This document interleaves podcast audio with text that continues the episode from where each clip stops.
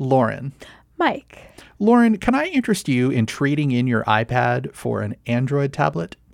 You'd have to make a pretty hard sell, I think, for that one. Why? Uh, I don't know. All the apps?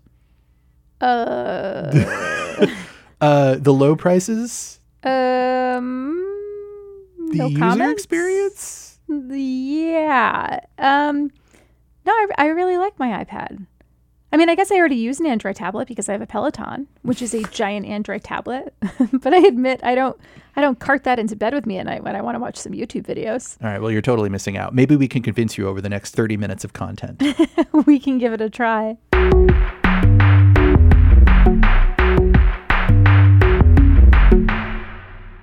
Hi, everyone. Welcome to Gadget Lab. I'm Michael Calore. I'm a senior editor at Wired. And I'm Lauren Goode. I'm a senior writer at Wired. We are also joined this week by Wired Reviews editor Julian Chokkattu. Julian, welcome back to the show. Hey, Julian. Hello. Thank you for having me. So, we have you on this week because this is the week that we just had Samsung Galaxy Unpacked. It's Samsung's annual smartphone hype fest where the company unveils its newest phones and its newest tablets. And on Wednesday of this week, they did just that.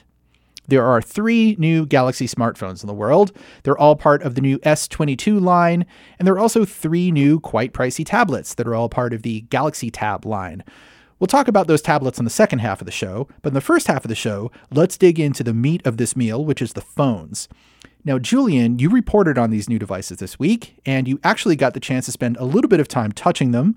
So tell us, please, the big question are any of the Samsung phones small enough to hold in one hand? Uh, yeah, the might be a bit skewed. I have very large hands, so my experience is not the same as other people's.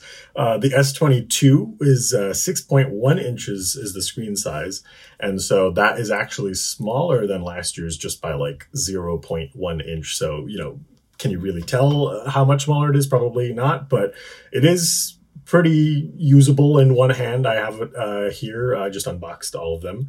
Uh, and it is definitely the easiest one to hold. But of course, then there's the 6.6 inch Galaxy S22 Plus, and then the absolute massive 6.8 inch Galaxy S22 Ultra. And what are the standout features of these new phones, aside from being small or large? or large, depending on which one you get. Yeah, I mean, if you look at the S21 lineup from last year, there are not really that different. Like everything is kind of like the usual, you know, it's faster, it has a slightly different camera that lets in more light, uh, all that kind of good stuff. Uh, the the big feature here, I guess, with the Galaxy S22 Ultra is I have a hard time not calling it the Galaxy Note Ultra because it literally is a Note phone. Uh, it has an S Pen inside it. And so that's the first time that Samsung has embedded an S Pen stylus inside the S series phones, which are its more popular line, which might pretty much mean the end of the Galaxy Note line. The last one we saw was back in 2020. And so now when you have this big screen phone with the same sort of S Pen, the same functionality, you're kind of just like, why do we need a note phone at this point right? So uh, right. so anyone who really you know loves their note phones you don't have to worry about it anymore. You can just uh, buy the galaxy s22 ultra and that's pretty much your note. So i have a theory which is that when the samsung galaxy note 7 started exploding that was the one that exploded right? It was the 7 yeah so I have a theory that when that happened, they set up like a five year plan to discontinue the Note name just to separate themselves from the uh, exploding phone name and just moving it into the into the uh, the regular Galaxy S line. So I don't know if that's actually true, but that's just my theory. That's an interesting theory. I would also say that Samsung has been working on foldable devices, like phones with flexible polymer displays, for several years now. And so now it seems like those have taken the role of like the Samsung phone that is really expensive, has advanced technology in it, and they don't expect to sell that many units. So they sort of shoehorn that off to like a separate event throughout the year. Whereas all of the features that have become a little bit more mainstream are now packed into the flagship phone that we hear about every February. Yeah, I mean, it, it sort of now seems that you know they usually have two Galaxy Unpacked events in a year. Well, sometimes three, but hopefully not. Uh, but when there's two, uh, you know, you have one in the beginning of the year for the S series usually, and then the the latter one in the later half latter half of the year was the Note one. But last year that sort of changed to just being for the Galaxy Z Flip three and the Galaxy Z Fold three foldable phones, and I think that's what's just basically going to happen you know with with why have a whole other event for this large screen phone when you basically have that large screen phone experience earlier in the year that stuff's just going to be for the for the foldables going forward i think well i think if there's any company that needs to streamline its product lineup, it's Samsung. So I'm actually happy that the Note is going away and that we only have to worry about an, an S Ultra now if we want to talk about the phone and the stylus. Uh, but uh, let's switch topics and talk about these cameras that are in this phone. Tell us what is so unique and wonderful about the cameras. So the first thing that comes to mind is obviously it's not particularly new here. It was uh, existent. It was the same feature that was available on the S21 Ultra, but it's the 10 times optical zoom camera, and you actually still can't find another phone in the United States. Uh, you can in China, uh, but not in the US that has a 10 times optical zoom camera. And you know that's if you don't know what that means, it's basically the camera can zoom in 10 times. Uh, currently, you know, your iPhone, it'll show one times, or you can go up to three times. And most phones stick around in that three to four times if you, if you spend about a thousand dollars for a phone these days.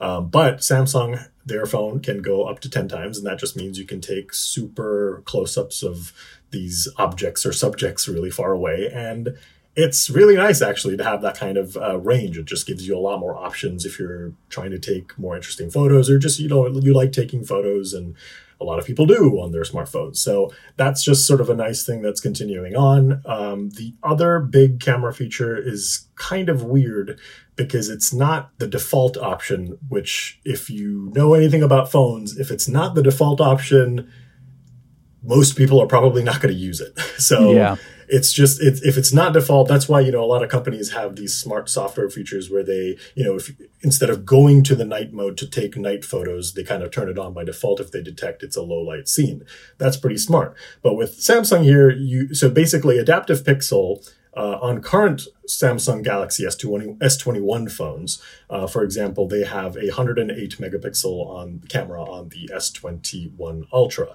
So you can, by default, take a photo and it'll be a 12 megapixel photo because it is using a process called pixel binning, where the pixels are merging and they can absorb more light. So you're getting a lesser image resolution, but a brighter photo. So that's pretty good for most situations. Um, but you have an option to toggle on a 108 megapixel mode where you take a full 108 megapixel photo. So that means you're getting this massive file size, this super high res photo that's often very sharp and really good for daytime, but that usually suffers at night. So the problem here is that they wanted to give people an option of being able to capture a high resolution photo that's still pretty bright. And that's what adaptive pixel is. So now when you toggle on that high resolution mode in the S22 Ultra's 108 megapixel mode or on the S22 and S22 Plus's 50 megapixel mode, you'll be able to take a photo in that high resolution uh, whether it's 50 or 108, and it'll take a pixel binned image at the same time, and it'll merge the two so you can hopefully end up with a sharper, brighter photo. But I have no idea how that's really going to look. You know, I haven't really tested it yet. So it could be a marginal difference. It could be a pretty big deal. Um, but uh, because it's not the default, I have sort of some doubts that it's this huge game changing feature because if it was that if that was the case you know that's something that they would have tried to just push hard even if it is larger file sizes right so yeah right. oh so you're saying like if they had actually if they actually felt like it was ready for everybody to use all the time, they would have just made it the default. Yeah, I mean, yes, like uh, there's a sort of understanding that like maybe people don't want the default file size to be so high, but how big are we talking? Is it like 30, 40 megabytes? It's about 20 um, from when I checked during the hands-on period. Um, basically, when you take a normal photo in the normal default mode, it's about three megabytes. Um, and with this uh, mode, it's 20 megabytes. So that can add up. It's not necessarily a huge difference, but it is something that can definitely add up. But, you know, with cloud storage being very popular nowadays, it, it, it all just seems like something Samsung should have just been like, this thing's awesome. Here, this is the default thing. And and there's another way if you want to take lesser photos that are you know smaller size. Here's here's how you do it too. Um, but maybe that's a good thing. Uh, we'll see uh, in the full review when I test these things out. Awesome. Okay, well, let's take a break. And when we come back, we will talk about the tablets.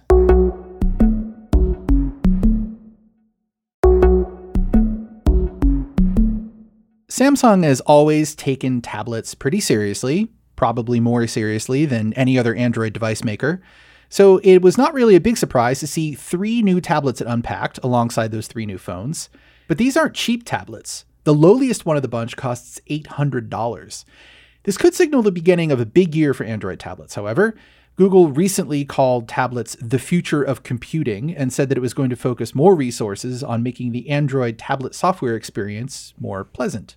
So, what do you think, Julian? Is there a bright future for Android tablets? It's kind of strange. Um, you know, there was a period where Android tablets were becoming a thing, you know, seven, eight years ago, some long time ago. And then, you know, Google had a whole operating system at some point in time based uh, on optimizing that tablet experience. It was Android Honeycomb, it was forever ago. Um, and then nothing really happened for a long time. And then a lot of manufacturers just started not making Android tablets. And then now, all of a sudden, as of very recently, um, there's a whole new job listing for a senior engineer uh, for tablet optimization at Google. And in that description, they sort of say, uh, this is a quote from that job description. We believe that the future of computing is shifting towards more powerful and capable tablets. So you wouldn't think that considering the entire past five, six, seven years of Google's tablet strategy. Um, they have some of the most poorly optimized tablet apps on Android compared to iPad OS.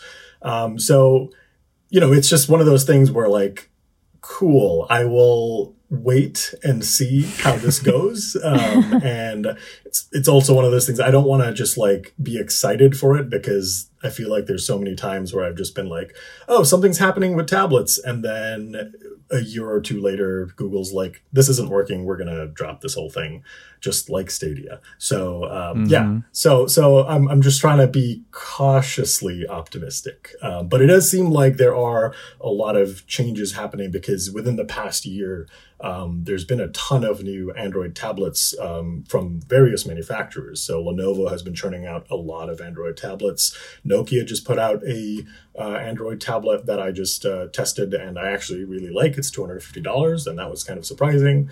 Um, and you know, I think Samsung now covering this high end tablet space, like yeah, you can ask the question, why would you buy one of these things instead of like an iPad, which can probably do a whole lot more?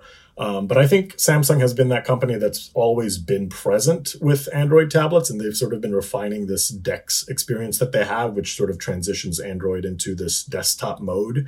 Yeah. And it's actually been kind of usable, you know, for the past few years. As I've been testing every year, it gets a little more refined, and you can plug it to a monitor and have this desktop experience. And um, I can I can see people sort of wanting to stick to their Android ecosystem instead of sort of diving into a new operating system like with Apple, especially if they already have everything on Android. So uh, I kind of get it. Um, it's it still is hard sometimes to recommend such an expensive Android tablet, but I think that's just because uh, most of us see those high prices and think why not just get an iPad? But yeah, you know, uh, I don't know. That's what I see.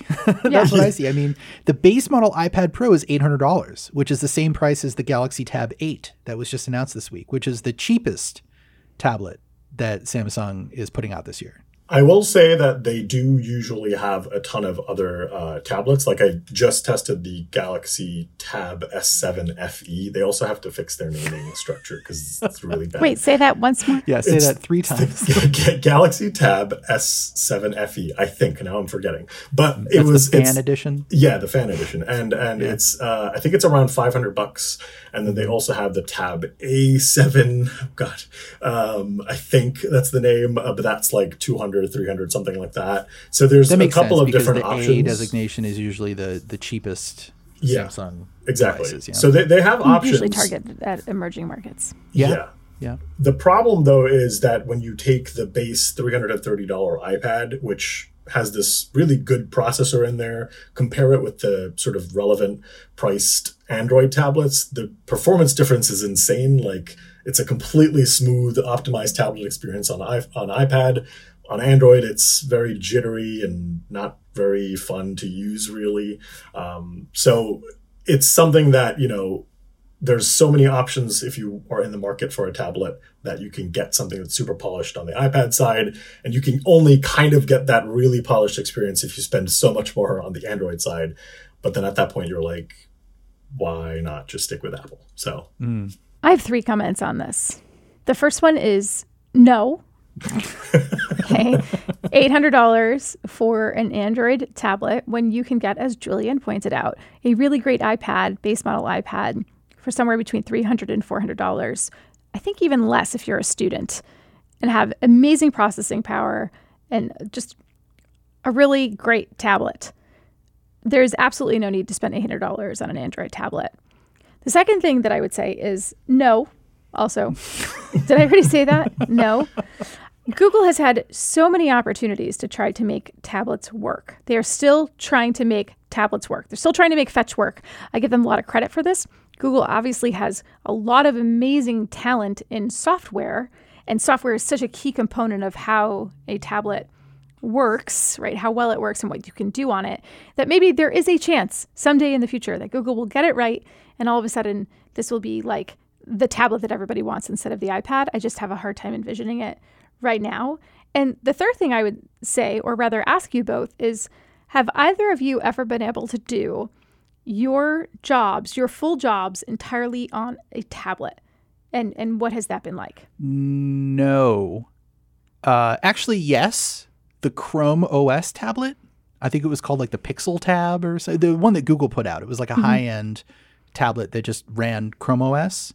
Um, I was able to do my whole job on that just because our content management system is um, optimized for Chrome and there are all the tools that we use are available as the G Suite. So it's like if you have like a Chrome experience, like a Chromebook or a Chrome tablet, it plugs right in. So weirdly, I can't do my full job on an iPad mm-hmm. because mm-hmm. the content management system we use at Wired does not really work in Safari. I mean, you can kind of make it work, but there's problems. And the last thing that you want when you're trying to publish a story to the internet for like hundreds of thousands of people to read is problems.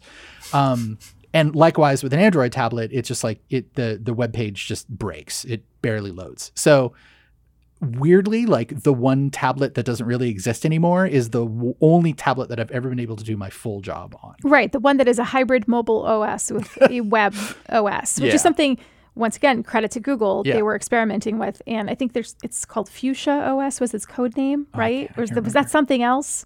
But they were yes, they were trying to make Chrome OS a thing. And in that instance, it makes sense. I agree with you. I've never been able to do my full job on either an Android tablet or an iPad as much as I like the iPad because of our content management system and just other things that we need. Like Google Docs doesn't mm-hmm. really run all that well on tablets, so it has gotten better. Or if someone is really deep into Excel spreadsheets, those are challenging to use on a tablet, right? Yeah. Or you need like a full fledged keyboard and mouse and all the other accessories that go with it. Um, the other thing I would say too is that in general, like, and this isn't specific to iPad OS or Android OS on tablets, but I'm, I'm aware from reporting on this issue that a lot of times app developers don't feel the need to optimize their apps for a tablet experience, particularly if they are developers of quote unquote pro software stuff that people typically might pay you know 10 to 30 dollars a month for or 300 dollars a year for because they've optimized their software for the desktop they can sell it through the web for desktop users and therefore maximize their profits. Whereas if they develop the same application for what is still essentially a mobile OS on tablets, then they have to go through the app stores and as a result they end up giving apple or google or whoever's running the store anywhere between you know 15 to 30 percent of, of their revenues from those apps. So i have just found over the years that some apps still don't work all that great on tablets and i can't say i totally blame the developers for that for not maximizing those experiences because or optimizing those experiences because why would they? Mm-hmm. especially if you're a maker of professional grade software. I mean you can't still instagram still isn't op- forget about pro software. Instagram is still not optimized for ipad which is kind of crazy. So yeah sorry. I said i'm going to go back to my third statement being no i am not spending $800 on an android tablet. I know i haven't used the thing yet. That is my final word. So this is probably a good uh, point to mention Android 12L, which is currently in beta and it's coming out at the end of this quarter. Um, it's basically a, i see that they're trying to woo me it's an l it's basically a slightly modified version of Android that is targeted for uh, flat uh, foldable devices and uh, you know big screen phones or big screen tablets. Um, so the whole point is you know they have a new sort of look to them. They can it's much easier to multitask and move those apps around into different window sizes and everything. And there's like a little dock at the bottom, kind of like an iPad, where you can sort of pull all those apps from there. Uh, and generally, it's just going to offer a more optimized experience for a lot of apps once you know a developer starts adopting those Android 12L guidelines. Uh, and so that's something that's happening, and it's kind of weird because it's kind of like that honeycomb, uh, you know, Android tablet experience that came out several years ago. Uh, and this is the first time we saw a bit of a specific look at a tablet UI almost for large screen devices. Uh, but the funny thing is, I don't think this is necessarily something that stemmed because of tablets necessarily. It seems more like they're focused on foldable devices, and foldable devices are pushing Google to come up with better ways on how the interface looks like on some of those larger screens, which might then, you know, benefit those larger screen tablets. So it's kind of a weird backhanded way of helping tablets grow and, and get better. But um, I, I just got a tablet recently that has the Android 12L experience on it. I haven't tried it yet, but from what I've seen, it actually looks much better than the current uh, state of Android on a tablet.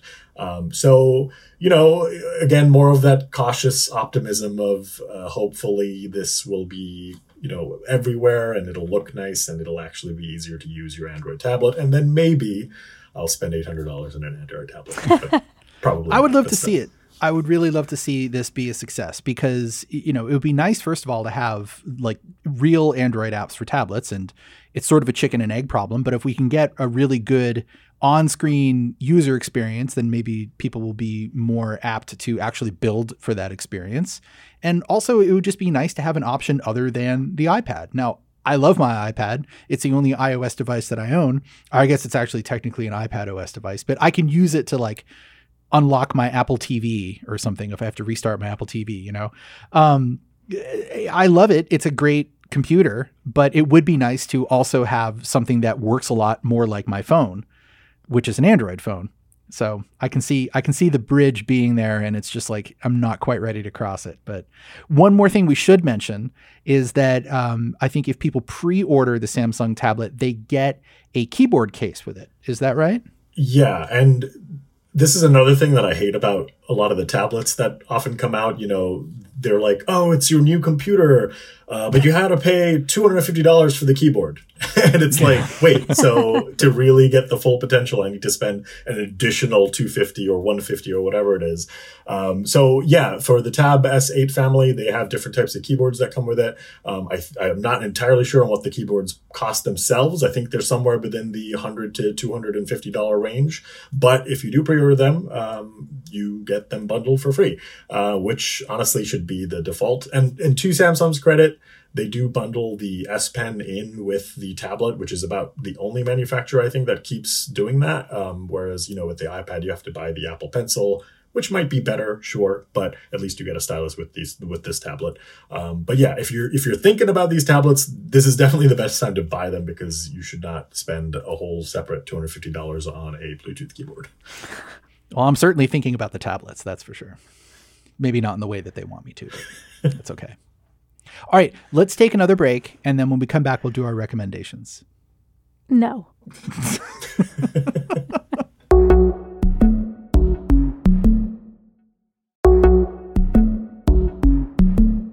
All right, Julian, you are our guest, so you get to go first. What's your recommendation? My recommendation is not something most people will probably ever use or want or care about. That's which... like all of my recommendations. What are you talking about? Every single week I come on here and I drop some stuff that four people care about. So I'm sure yours is going to be awesome. Okay, well, so uh, usually when I'm going to go, go do a video, uh, I have to use my teleprompter, my tripod. I have a slider that slides the camera back and forth for this cool video effect. And I have a couple other things that I basically am constantly putting my camera on multiple little stands and gadgets and little things. It gets very annoying because I have to constantly unscrew the camera, screw it back onto this thing, screw it back onto the other thing, do that over multiple, multiple times. So Manfrotto came out with this little uh, quick release system. It's called a Manfrotto Move. It's about a hundred bucks, but basically you insert that little system into all of your little things that you might put your camera on. And now it becomes a very two second quick process of just doing a little release on the handle and your camera just pops out. So now I basically can move between all of these little things by just in a quick hand motion. It takes two seconds, and it just has been very, very nice this past week when I've been filming like three videos and I don't need to just spend like five minutes finding a way to screw something onto the tripod or something like that. So it's just very nice. Uh, you do need to buy multiple of them to really get a use out of them, obviously. So it's not like just $100 that you're going to spend, probably a couple of them. Um, but it is, if, if you're someone like me who's moving around and making a lot of videos on the go, it is definitely a lifesaver for the benefit of our listeners, I'll point out that Lauren was nodding in acknowledgement while you were talking about the the pain of moving all of your equipment around during a video shoot? I was saying yes to the Manfrotto. I would also say my recommendation this week is to watch Julian's videos because Julian has produced a few videos, including one on these new Samsung Galaxy S22 7E FPQR phones. And um, and so if you want to see what they look like, I'd say go watch his videos. My actual recommendation this week is Euphoria. Oh, the show? The show. Or the feeling? Uh, both. the show is on HBO Max. It stars Zendaya, Hunter Schafer. Um, let's see, who was uh, Eric Dane? Isn't it? I mean, it's a great cast. S- Sydney.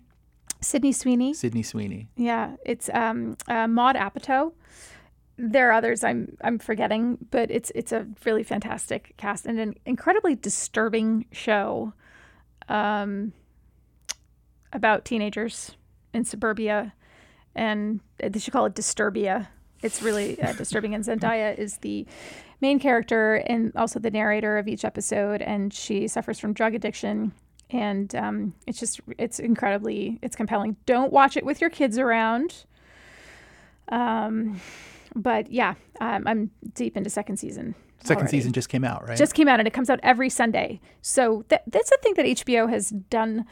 I, I don't know if I'd call it like a good thing because I don't know if it's good, but HBO has successfully driven me back into the the habit of like gotta wait for the next episode each week as opposed to just binge watching all at once. Of course, you can do that. You can wait until all of the episodes are out and then just binge watch. That is absolutely what I do. But yeah, and now I'm, you know, for the past few shows I've watched on HBO Max, I'm just like waiting every week for the new episode to come out. Yeah. Um, and that's how I feel about Euphoria right now. I so. think the only shows that I don't watch them all at once are the ones where there's no continuity from episode to episode. So something like How To with John Wilson mm-hmm. or Last Week Tonight with John Oliver the Johns.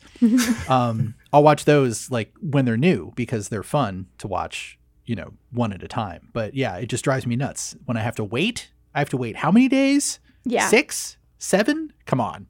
It's ridiculous. It's 2022. Put it all out at the same time. Here, here. you know, they could bundle with an $800 Android tablet. They could they could bundle like early downloads. Like maybe then I would buy it. they were like, you get access to all of your favorite series all at once if you just spent $800 on this Android tablet. We've struck deals with all of the major media streaming apps. I'd be like, all right, all right, now we're talking. All right, Mike, what is your recommendation this week? Uh, true to my brand, I'm going to recommend something that maybe four people will care about, but uh, it is the Caetano Veloso profile in the New Yorker. Uh, this Gesundheit. Thank you. Um, this is uh, the current issue of the New Yorker, which is the anniversary issue. It's the issue they put out every year that has the Eustace portrait on the cover. Uh, their their mascot, the mascot of the magazine, our sister publication, um, fellow Condé Nast title, the New Yorker. Anyway, uh, they have profiled uh, Caetano Veloso, who is a giant of Brazilian music. He is a singer and a songwriter and a performer. He's been around for over 50 years. Uh, he is 79 years old and he is a superstar in Brazil. And he's a very political figure. He's a very divisive figure. A lot of people call him um, the Bob Dylan of Brazil. I like to think that he's more of like the John Lennon of Brazil because he has a beautiful singing voice. No shade at all to Bob Dylan. I'm just saying, Caetano Veloso has a better singing voice than Bob Dylan. But uh, lyrical content, political activity, political content is all like operating at a very high level from the very beginning of his career. And it has shaped his career in a very interesting way, which is what this profile is about. It's about how the political situation in Brazil and the way that he was treated by all the different regimes and the dictatorships in the 70s uh, have shaped his career and have sort of put him into this arc of history that he otherwise would not have fallen into if he was from another part of the world or if he didn't participate in politics. So uh, it's really interesting, really interesting profile. And I would encourage you to read it and I would encourage you to listen to Caetano Veloso's music because he still at 79 has one of the most beautiful singing voices on the planet. Can I just read aloud a little excerpt from this profile? Please do, but only enough so that we don't get sued by the New Yorker. Okay. All right. David Remnick, please don't sue us. The sambistas eased into some old standards with shuffling rhythms and choruses sung in shaggy unison. Mosquito, a trim singer in a t shirt and sneakers, took a matchbook out of his pocket to add some sandy sounding percussion. Linda, Linda, Veloso purred from his seat.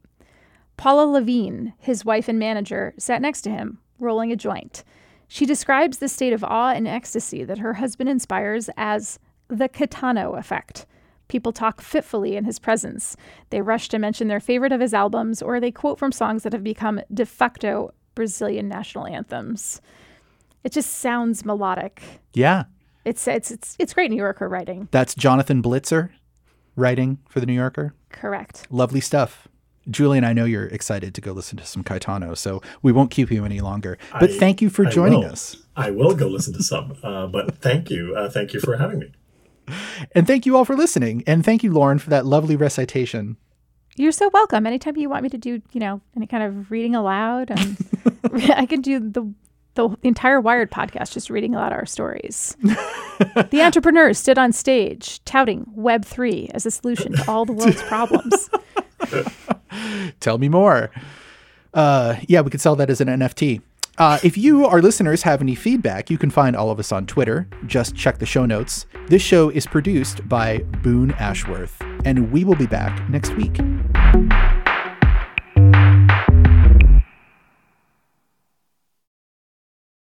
Hi, everyone. Michael from Gadget Lab here. I want to tell you about our friends over at the Big Take podcast from Bloomberg News. Each weekday, they bring you one important story from their global newsroom like how AI will upend your life, or why China's targeting the US dollar, and maybe how Joe Biden plans to take on Donald Trump. Oh boy. Check out The Big Take, a daily podcast from Bloomberg, wherever you listen.